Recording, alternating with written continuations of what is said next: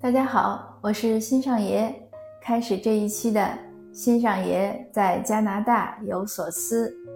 这一期呢，也是一个读者的问题，是一位女性朋友，她说可能也许是更年期，或者是其他情况吧，大概身体比较疲惫，所以容易发脾气，情绪不好。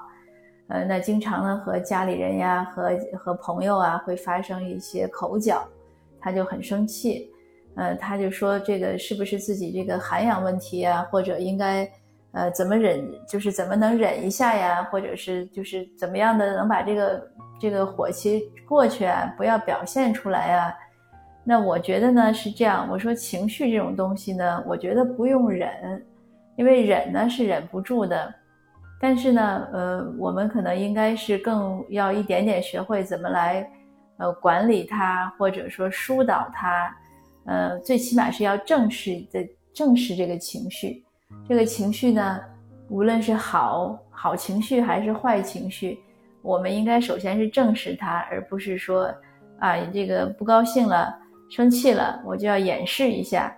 那高兴了就是好的，呃，我觉得也不一定是这样，因为有的时候呢，不是说我们小心眼儿或者爱生气，是对方有些话呢说的，可能我们就是觉得他说的不合适。那这个时候呢，你忍呢是没有用，为什么呢？因为你忍了，你其实心里还是气，你气自己，对不对？然后关键的是对方不知道，他不知道他说的不合适。那或者呢，还有什么？就是一个误会，他本来说的是 A，你听的是 B，那就是个误会。那无论是他不知道还是误会，其实就是你白生气，因为他如果不知道呢？他过两天可能又这么说了，你又生一次气，那不是很很不值当吗？那如果你能跟他讲呢，他就会不会再说。那如果是误会呢，就更是这样。他说的是 A，咱理解成 B，那他一说啊，我是这个意思，那咱就明白了。那我自己呢，其实是有这种切身的体验。就是我这个虽然从小都是学理科的，呃，也就从高中开始吧，分文理科，我是学理科。大学呢，也算理科吧，因为农科也也算理工农医嘛。当然，我一个学工科的朋友有一次说我，他说：“就您这样的，还敢说自己是学理科的吗？”因为农科的数学确实是挺简单的，就是在工科和理科来看。但不管怎么说吧，呃，我怎么也能也是算是理科生。那这样一个理科生呢？一直有一个有一颗非常文艺的心，这个文艺的心的具体体现呢，就是非常 sensitive，非常敏感。当然，不敏感的人可能也很难写作。所以，我想我后来踏上写作的道路呢，和我的性格也有关系。嗯呃，但是就是说，在三十几岁之前吧，这个敏感的文艺的心呢，呃，让我总是爱生气，生气呢还不喜欢说出来。就是有的时候就是性格，反正就是生气了呢，就不想说，就不想张口。不管怎么生气，也不想张口，就是自己气。有的时候呢，又是懒得张口，觉得对方，哎呀，你怎么能这样说话呢？就好像懒得去跟他辩论。有的时候可能也是爱面子，不知道什么原因，总之就是不会去沟通。生气，然后生闷气，生过气之后也就可能就好了。但是我这个人呢，生气很短。过不了夜的，就是一会儿就忘了的。后来呢，直到三十几岁的时候呢，呃，认识一位朋友。那位朋友呢，他自己业余呢喜欢看一些心理学的书，所以他呢也很喜欢做一些心理学的业余的分析和辅导。那作为他的朋友呢，我就很荣幸的被他辅导过很多次。他有时候就会说：“哎，你这样说话，说明你心里是怎么怎么想。”当然有，大部分说的也对，当然也有不对。那就是说有一次呢，我跟他打电话，忘记什么事儿了，反正他说了句话我不爱听了，那我就生气了呗。我就说，哎，我现在挺忙的，不想说了，我就把电话挂了。挂了第二天呢，又打什么事儿又打电话，然后他就说，他说你昨天是不是生气了？嗯，我说对。他说你看你生气了，为什么你不说你生气，你要说你很忙呢？他说：“我觉得你应该是生气了，因为你不可能说着说着突然忙起来了。但是呢，他就说我今天给你打电话呢，就是想跟你说到说到这个事儿，如果你生气了呢，你一定要和对方用尽量平静的语气来沟通。就是他说了一个很好的例子，他说你要跳出来，你作为一个成年人，你要有一种内观，你要站在旁边，就是跳出来，能看到一个生气的你。生气是个很正常的情绪，不用压抑，不用否定，不要说装，哎，我已经是成年人了，我不应该生气，或者我不应该为你这句话生气，不礼貌呀，不友好。他说不用这样，你生气了就是生气了，但是你作为一个成年人，你应该有能力来表达自己的这种气愤和找和对方沟通，告诉他你生气要找到这个原因，要做这个疏解。他说这个是你应该的能力。那我觉得他说的非常好，因为就是他给我讲了这两个。他说，首先呢，你不说，别人不知道你生气，那可能别人下次又会说了那句让你不高兴的话，你又生一次气。那另外呢，就是他说很多情况下呢，就是误解，因为确实是这样。我后来也越来越觉得，人呢，可能我们每个每不管几个人，不管多亲密，其实非常难做到心心相印。为什么呢？因为当你说一句话的时候，那个话在传达的时候，它一定会有一些信息的散失。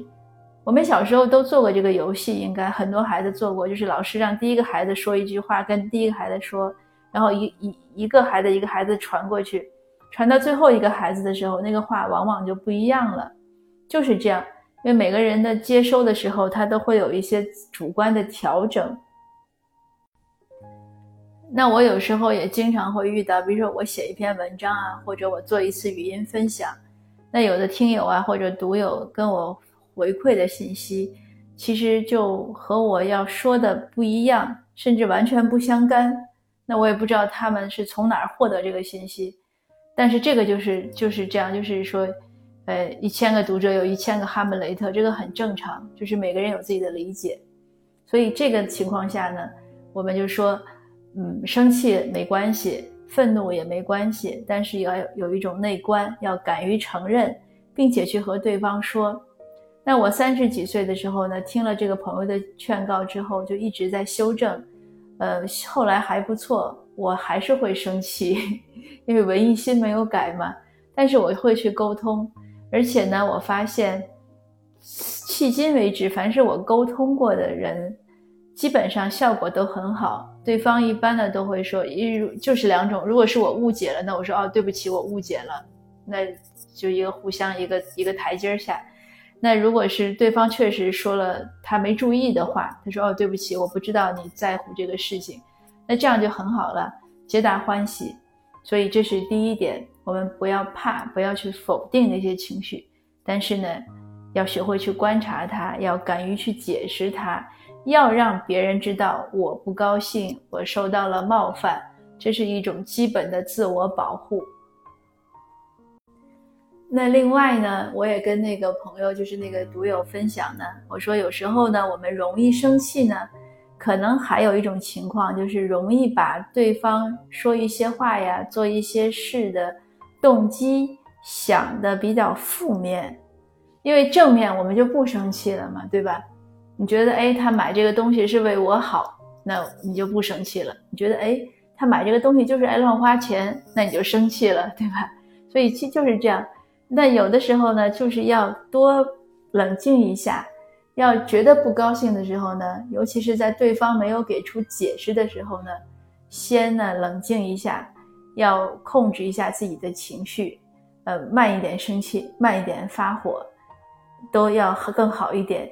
然后听呢，对方解释一下，这个呢，我也有一个切身的体会，就是前几天，那我前一段吧，我跟一个朋友约约见面，然后他来我们家，结果他迟到了几分钟，那我呢就是当然也是比较熟，我当然也不客气，我说，哎，你不能养成迟到的习惯，因为他是不是第一次迟到，应该是第二次了。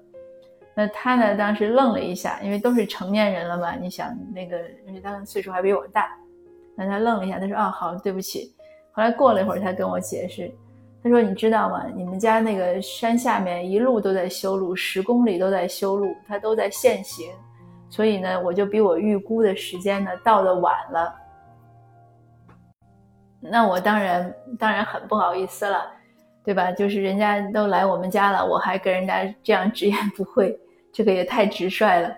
所以就是，但是并不是他有意要迟到，是确实修路有时候不可预测。那还很早有前以前有一次也是，我跟一个人约好打电话，好像比如说约的十点吧，或者九点，那工作时间嘛，那我打电话呢，我就空出半个小时要打给他，我就没有什么手里什么活都没有干，哎，打一次没有接，打两次没有接，那打了几次之后呢，我就有点烦躁了，我说这个人怎么约好了不接呢？那我就就就肯定有点不开心了，我觉得这么不守时。因为要谈合作的事儿呢，我想这么不守时，这还怎么合作啊？那这个当然很多种想法了，就不一一说了。总之都是负面的。那过了一会儿呢，他他打回来，他说挺抱歉的，他昨天呢发烧了，所以吃了退烧药，结果就一下子睡过头了。是我的电话呢把他吵醒，他才一看，哎呦，睡过了。那这个事儿呢，其实也是个。就是没办法，因为不可抗拒嘛，就谁也很难保证自己不生病。那不管怎么说呢，他没有接电话，都不是我想象的那种什么不守时啊、不遵守承诺啊、不重视工作啊，都不是那样，是人家生病了。那这些例子呢，都说明很多时候呢，我们比较容易生气的时候，可能是容易误会对方。所以呢，我今天的标题就是说。我们有负面的情绪不要紧，那我们一定要呢正视这个情绪，呃，勇于去沟通，同时呢，尽量呢要先去认真的倾听对方的解释，然后再来生气，那可能会发现好多事儿就不用生气了。嗯，那今天的分享呢就到这儿，我们呢都不是弥勒佛，不可能每天笑口常开，但是呢，祝愿大家呢。都能尽量的让自己开心。好，谢谢大家，下次见。